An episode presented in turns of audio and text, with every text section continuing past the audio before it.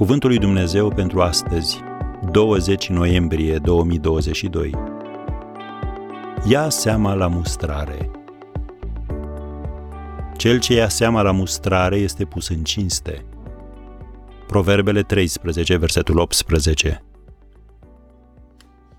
Nu prea ne place să fim confruntați, nu-i așa?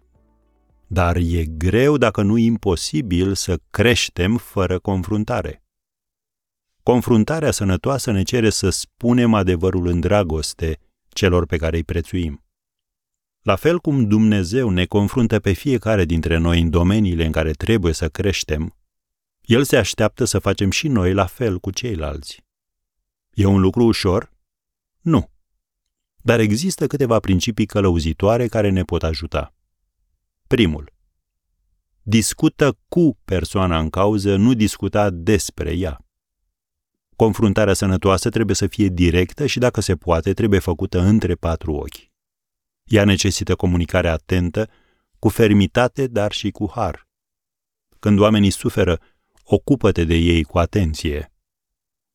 În al doilea rând, nu exagera și nu folosi și retlicuri spirituale. Oferă exemple specifice.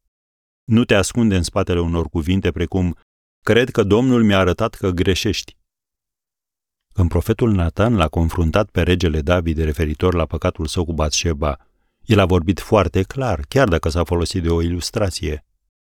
Trebuie să ții emoțiile în frâu.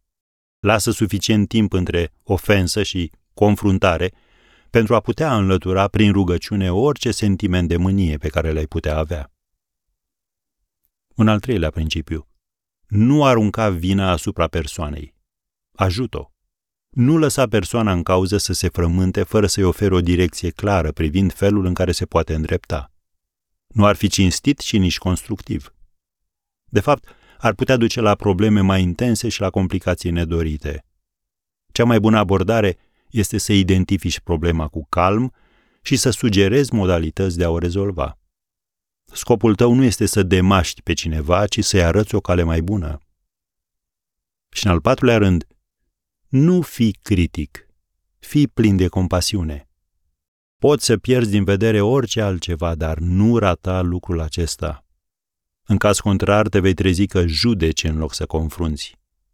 Dacă ești cinstit, vei recunoaște că și propriul tău drum spre izbândă a avut destule slăbiciuni. Așa că apropie-te de oameni cu dragoste și cu grijă.